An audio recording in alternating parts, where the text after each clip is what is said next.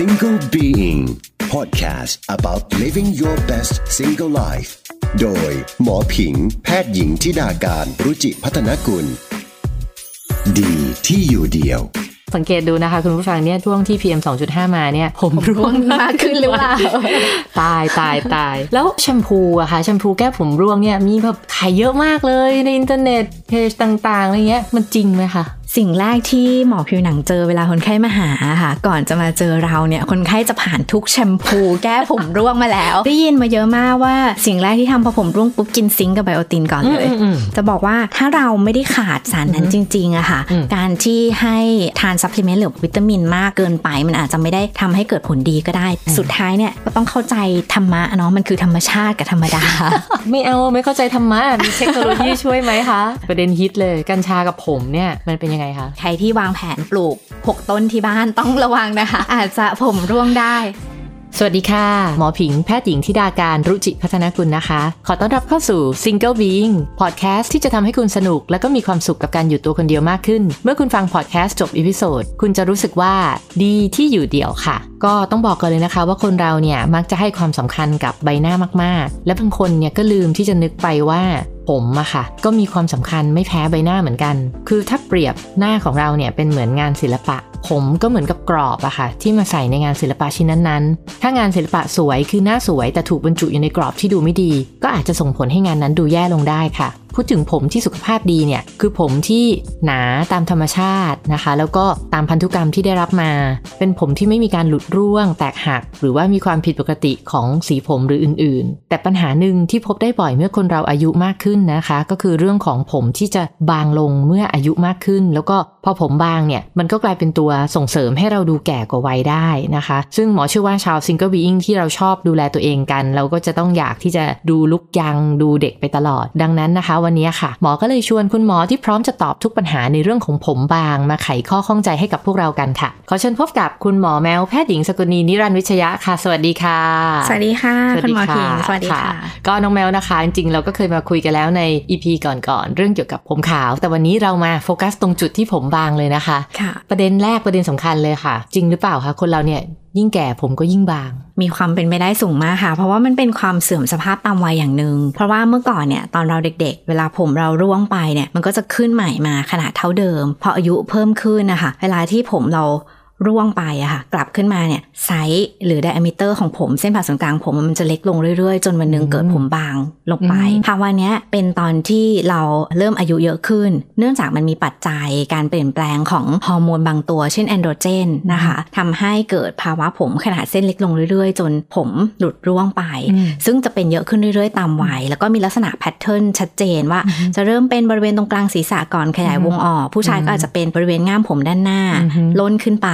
ค่ะก็คือเป็นปัญหาที่เจอได้ทั้งผู้ชายทั้งผู้หญิงเลยใช่แต่ค่ะแพทเทิร์นของการบางเนี่ยอาจจะต่างกัน ใช่ค่ะอืมส่วนใหญ่อายุประมาณเท่าไหร่คะที่เริ่มส่วนใหญ่เนี่ยจริง ๆ โดยเฉลี่ยเนี่ยจะเริ่มเป็นตอนอายุ 30 ปีขึ้นไปอือฮึแต่ว่าด้วยตอนหลังๆ มันมีหลายปัจจัยที่กระตุ้นให้ผมบางเร็วขึ้น นอกจากเรื่องของกรรมพันธุ์และฮอร์โมน เช่น เรื่องของมลภาวะ เรื่องของยาอาหารที่ใช้ต่างอืมๆหลังๆเนี่ยหมอเจอตอนอายุน้อยลงไปเยอะเลยค่ะอืมก่อน 20 ยังมีเลย 18 19 ก็เริ่มประสบปัญหาภาวะนี้แล้วใช่ค่ะ แต่สังเกตว่าผู้ชายมักจะหนักกว่าผู้หญิงใช่ไหมคะใช่ค่ะ เพราะว่าผู้ชายเนี่ยเป็นยีนเด่นเขามียีนตัวหนึ่งชื่อว่า AR ยีนอืม70ถึง80%ในผู้ชายเนี่ยมักจะต้องเจอภาวะผมบางจากพันธุกรรมและฮอร์โมนทุกเจ็ดคนสิบถึงแปดสิบเปอร์เซ็นต์ใช่ ค่อนข้างสูงทีเดียวเป็นโอ้ยีนเด่น ถ้ามีญาติสายตรงค่ะเป็นก็ไม่น่าจะ รอดไม่น่าจะปด้รอดไปได้ใช่ค่ะ แต่เจ็บแต่ในปวดผู้หญิงมากจริง ๆ ไม่ได้ดูสาเหตุชัดเจน อาจจะเป็นเรื่องของฮอร์โมนเรื่องของความเสื่อมสภาพอะพูดตรงๆ คือความแก่ตามวัยค่ะ ก็อาจจะเจอได้ค่ะเออก็คือผมบางก็เป็นปัญหาหนึ่งเป็นส่วนหนึ่งของความแก่ตามธรรมชาติว่างั้นใช่ค่ะเฮ้ยทีเนี้ยเราก็ต้องไม่อยากแก่ใช่ไหมคะค่ะแม้เราจะ Single Being แต่เราก็ไม่อยากแก่ เราก็จะอยากอยู่ตัวคนเดียวสวยๆไว้นานๆเราอยากจะชะลอมันให้ได้นานที่สุด ถูกนะคะทำยังไงคะ ที่จะไม่อยากผมบางอะ มันก็มีทั้งปัจจัยที่ control ได้ แล้วก็ปัจจัยที่ control ไม่ได้เราเกิดมามีพันธุกรรมแหละแล้วไม่อยากผมบางอะทำไงอันนั้น control ไม่ได้ ทีนี้ปัจจัยที่เรา control ได้ก็คือสารเขาเรียกว่า oxidative stress ที่เข้าสู่ร่างกายที่เกิดกระตุ้นให้เกิดการอักเสบเล็กๆๆๆบริเวณรากผม พวกนี้เราอาจจะหลีกเลี่ยงได้ มันมาจากไหนอะพวกนี้มันอาจมาจากการดูแลสุขภาพทั่วไปของเราอาหารการกินฝุ่นควันมลพิษมลภาวะ การทำร้ายผมบ่อยๆ เช่นอืมดัดย้อมยืดบ่อยอืมๆใช้ความร้อนกับผมเยอะๆ ผมมันเป็นโปรตีนชนิดหนึ่งอะค่ะอืมการที่เราไปทำร้ายบ่อยๆ เนี่ยมันก็ทำให้เกิดผมหักขาดงอหลุดร่วงได้ การไปทำเคมีบ่อยๆ ตัวบริเวณเซลล์รากผมเนี่ยมันเกิดการอักเสบเล็กๆเล็กๆเรื่อยๆสะสมไป พวกนี้มันก็ทำให้เกิดการหลุดร่วงของเส้นผมได้ง่ายขึ้นค่ะอืมแต่สุดท้ายเนี่ยก็ต้องเข้าใจธรรมะเนาะมันคือธรรมชาติกับธรรมดาบางอย่างเนี่ยเราชะลอได้บางอย่างมันชะลอไม่ได้ เราก็ทำอ่าฮะเท่าที่ทำได้อ่านะฮะคะไม่เอาไม่เข้าใจธรรมะมีเทคโนโลยีช่วยไหมคะปัจจุเทบันคโนโลเนี่ยยีใช่ไหมคะคือต้องเรียนว่าปัจจุบันเนี่ยการรักษาที่ดีที่สุดและเป็น s t ต n d า r d ที่สุดมันก็อืมคือการใช้ยากินกับยาทาที่มันผ่าน approve จากองค์การอาหารและยา อันเนี้ยอืมดีสุด แต่เทคโนโลยีเนี่ยจริง ๆ หมอเจอคำถามนี้เยอะมากเลยอืมมีทั้งแบบปั่นเลือดตัวเองกลับไปฉีด หรือฉายแสงหรือเลเซอร์อย่างเงี้ยอ่าฮะมันดีแค่ไหนขอเล่าสักสองเรื่องนะคะ เรื่องแรกเนี่ยก็คือเขาเรียกว่าเป็น low level laser therapy ก็คือการใช้แสงไดโอดไลท์นะคะ สีแดงพลังงานต่ำๆหน่อยค่ะฉายตรงบริเวณแบบเส้นผม อันเนี้ยอ่าฮะมีรายงานว่าถ้าทำต่อเนื่องอ่าฮะอาทิตย์ละครั้ง 6 สัปดาห์อือฮึกระตุ้นให้ผมขึ้นได้ แต่ว่าอืมเนื่องจากมันยังอยู่ในเรื่องของงานวิจัย มันก็มีคนนำมาใช้บ้าง แต่ว่าเราไม่รู้ว่าในระยะยาวอะมันควรจะ continue ด้วยโปรโตคอลไหน หรือว่าค่ะทำทีห่างแค่ไหนไปอีกนานแค่ไหนก็คือในระยะยาว ในระยะยาวว่าจะเมนเทนมันยังไง ใช่โอเคจะเมนเทนยังไง อีกอันหนึงคือการปั่นอืมเลือดก็คือของตัวเองนะคะ มาอ่าแยกอ่าชานเกล็ดเลือดที่เรียกว่า platelet rich plasma ตรงเนี้ยมันมี growth factor อยู่เยอะ แล้วก็ฉีดกลับเข้าไปอืมตรงบริเวณรากผม อันเนี้ยก็เป็นอยู่ในงานวิจัยเหมือนกันอืทำประมาณเจอเหมือนกัน1-3 ครั้งอืมในช่วง 3-6 เดือนอือฮึก็มีรายงานว่าเฮ้ยช่วยให้ผมขึ้นได้จริง แต่หลังจาก 6 เดือนไปแล้ว อยู่หรือเปล่า ไม่รู้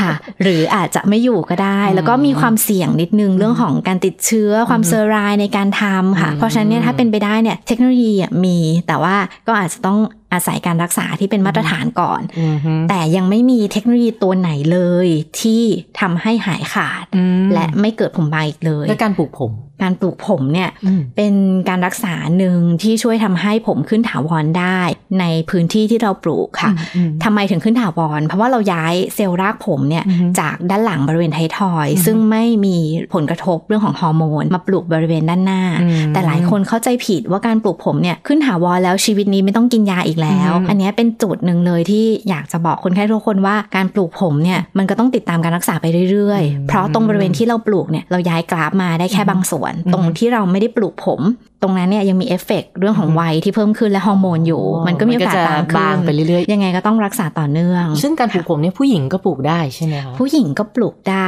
ค่ะอืมก็จะมีทั้งการแก้ไข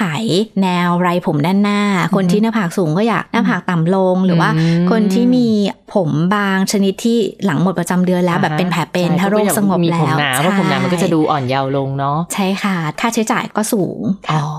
แล้วแชมพูอะค่ะแชมพูแก้ผมร่วงเนี่ยมีแบบขายเยอะมากเลยในอินเทอร์เน็ตเพจต่างๆอะไรเงี้ยมันจริงไหมคะ สิ่งแรกที่หมอผิวหนังเจอเวลาคนไข้มาหาค่ะ ก่อนจะมาเจอเราเนี่ย คนไข้จะผ่านทุกแชมพูแก้ผมร่วงมาแล้วถูกต้องคือสารพัดแชมพูสมุนไพรใช่อ่าตั้งแต่ถูกถึงแพงลองมาหมดแล้วถูกมันเป็นสิ่งแรกที่คนไข้อะนึกอะไรไม่ออกอะไรที่มันสัมผัสกับศีรษะเราทุกวันอะอือฮึมันต้องเป็นต้นเหตุแน่ๆเลย เพราะฉะนั้นเราต้องแก้ที่ต้นเหตุ คิดเราต้องเปลี่ยนแชมพูก่อนเป็นอย่างแรกถูกแต่จะบอกว่าคนไข้ที่ใช้แชมพูลดผมร่วงอะค่ะอือฮึเขาก็จะทนได้ไม่นาน ใช้แค่เดือนเดียวพอมันไม่ work เขาก็ต้องมาหาหมอละแชมพูลดผมร่วงเนี่ย ตัวแชมพูถ้ามันมีสารที่มีตัวยา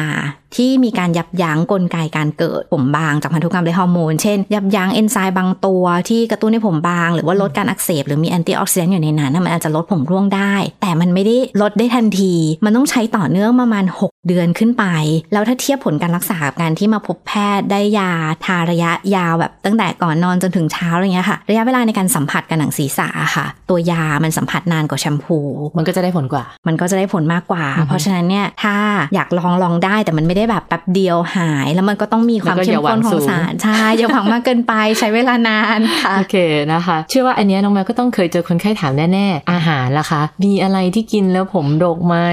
อืมกินแล้วผมไม่ร่วงเป็นไปได้หรือเปล่าค่ะวิตามินด้วยเออคนไข้ต้องถามแน่ๆใช่เพราะว่ามันเป็นสิ่งแรกที่คนไข้จะหามาเหมือนกัน เพราะว่าค่ะเราได้ยินมาเยอะมากว่าสิ่งแรกที่ทำพอผมร่วงปุ๊บกิน zinc กับ biotin ก่อนเลยอืมอืมจะบอกว่าถ้าเราไม่ได้ขาดสารนั้นจริงๆอะค่ะอืมการที่ให้ทาน supplement หรือวิตามินมากเกินไป มันอาจจะไม่ได้ทำให้เกิดผลดีก็ได้ แต่มันก็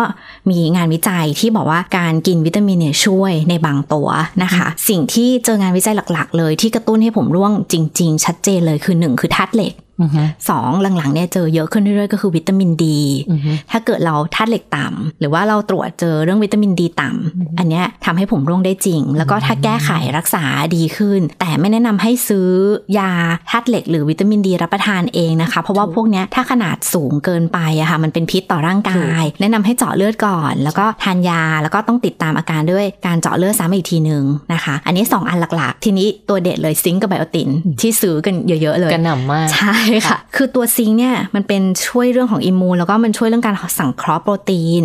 มันมีรายงานในผมบางที่เป็นชนิดผมบางจากความเครียดหรือผมบางหลังไข้ แล้วก็ผมบางชนิดที่เป็นผมร่วงเป็นหย่อม แต่ที่เรากำลังคุยกันวันเนี้ยเรื่องผมบางจากพันธุกรรมและฮอร์โมนนะคะ มันไม่ได้มีรายงานแบบ ชัดเจนขนาดนั้น ถ้ามีกำลังซื้ออยากลองไม่ผิดค่ะ สุดท้ายไบโอติน คนที่จะขาดไบโอตินจริงๆอะต้องเป็นกลุ่มที่แบบขาดสารอาหารมากๆ เป็นแบบคนท้องอะไรเงี้ยค่ะ เพราะว่าไบโอตินมันมีเยอะในอาหารที่เราทานอยู่ทั่วไป ถ้าเราขาดเราก็กินได้มันก็ช่วยให้ผมขึ้นเหมือนกัน แต่ว่าถ้าเราไม่ได้ขาดก็อย่างที่เรียนไปว่ามันอาจจะไม่ได้ช่วย ทีนี้อีกตัวหนึ่งที่คล้ายๆยาบ้าง คือซอพาเมนโตอืมซอพาเมนโตเนี่ยก็มีคนซื้อทานเยอะเหมือนกันค่ะก็ฮิตเหมือนกัน ใช่ แต่มันจะออกฤทธิ์คล้าย ๆ กับยาที่ยับยั้งเอนไซม์ที่ทำให้ผมเส้นเล็ก จริง ๆ ตัวเนี้ยมันไม่ได้เหมาะในผู้หญิงเท่าไหร่ใช้ในผู้ชายมากกว่า เพราะว่ามีผลกระทบเรื่องของฮอร์โมนอืมผู้หญิงวัยเจริญพันธุ์ถ้าใช้เนี่ยอาจจะต้องคุมกำเนิด แล้วก็ต้องระมัดระวังเรื่องของผลข้างเคียงที่เจอเยอะ ถ้าเทียบแล้วเนี่ยกินยา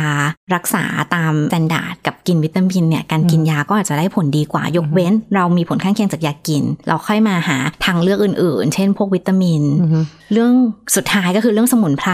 ก็คือสมุนไพรเนี่ยเยอะมากเซิร์ชคุณหมอ Google ก็เจอโอชาเขียว อัญชันกาแฟมะกรูดอะไรเงี้ยค่ะอ่าฮะครั้งล่าสุดคนไข้เพิ่งถามเรื่องของย่าห่างม้าอ่าฮะหมอยังแบบย่าห่างมา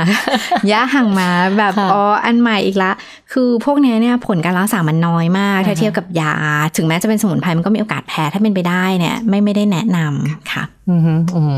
คือสรุปว่าไอ้ตัววิตามินอะไรทั้งหลายไม่ว่าจะเป็นวิตามินดีธาตุเหล็กซิงค์โปรตีนเนี่ยคือถ้าไม่ได้ขาด มันก็ไม่ได้ช่วยนะคะใช่แล้วก็ขอเสริมว่าตัววิตามินดีเนี่ยจริงๆปัจจุบันเนี่ยผู้หญิงไทยก็ขาดเยอะนะ เพราะว่าเราก็ค่ะกลัวแดดกันเนาะแต่ถ้าเราไม่รู้ว่าเราขาดหรือไม่ขาดเราไปกินอย่างที่น้องแมวว่าก็คือว่าบางทีมันก็มากเกินไปก็อันตรายกับร่างกายได้นะคะ น่าสนใจมากทีนี้เห็นตอนช่วงต้นเนี่ยน้องแมวพูดถึงเรื่องของมลภาวะทางอากาศเฮ้ยน่าสนใจอะ มลภาวะทางอากาศหรือ PM 2.5 อะไรทั้งหลายเนี่ยมันมีผลกับผมไหมคะ คือใส่แมสอย่างเดียวอาจไม่พออมพี่ค่ะ พี่ผิงมันทำให้หัวล้านได้ด้วยโอ๊ย PM 2.5 ตายแล้วไม่รอดจริงเหรอคะแล้วใช่ยังไงค่ะอะเพราะว่ามลภาวะมลพิษทางอากาศอะค่ะมันสร้าง oxidative stress อะค่ะอืมมันก็คือเกิดอนุมูลอิสระ อนุมูลอิสระกับเซลล์โอ้โหรากผม เพราะฉะนั้นเนี่ย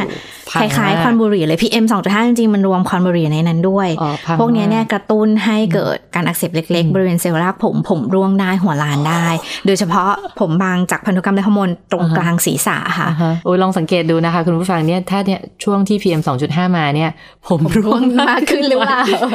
ตายตายตาย แล้วอีกอันนึงค่ะ มันมีประเด็นอยู่เหมือนกันกัญชาค่ะค่ะประเด็นฮิตเลยกัญชากับผมเนี่ย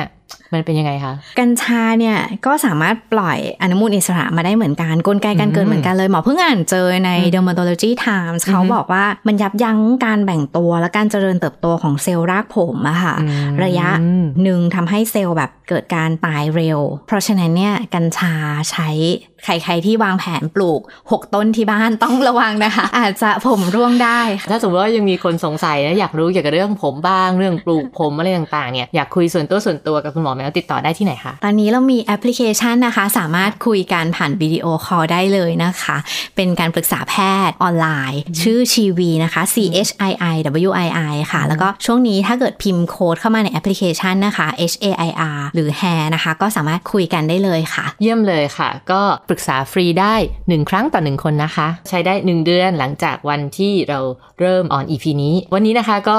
หวังว่าทุกคนก็คงจะคลายข้อข้องใจต่างๆ เกี่ยวกับเรื่องผมไปพอสมควรนะคะ ก็ต้องขอบคุณคุณหมอแมวแพทย์หญิงสกุณีนิรันดร์วิชยะมากค่ะ ขอบคุณค่ะ ขอบพระคุณค่ะค่ะ สวัสดีค่ะ และใครที่ยังไม่ได้กด subscribe กด follow podcast นี้ ก็อย่าลืมกดหลังจากจบ episode นี้นะคะ จะได้ไม่พลาดเรื่องราวดีๆใน Single Being ค่ะ ส่วนคุณผู้ฟังที่อยากถามอะไรเพิ่มเติมนะคะ ก็ทวีตมาคุยกับหมอได้เลยค่ะ ที่ Twitter ทิดาการ T H I D A K A R N อย่าลืมติด hashtag Single Being ด้วยนะคะ แล้วเจอกันใหม่วันศุกร์หน้าช่วงเย็นๆ สวัสดีค่ะ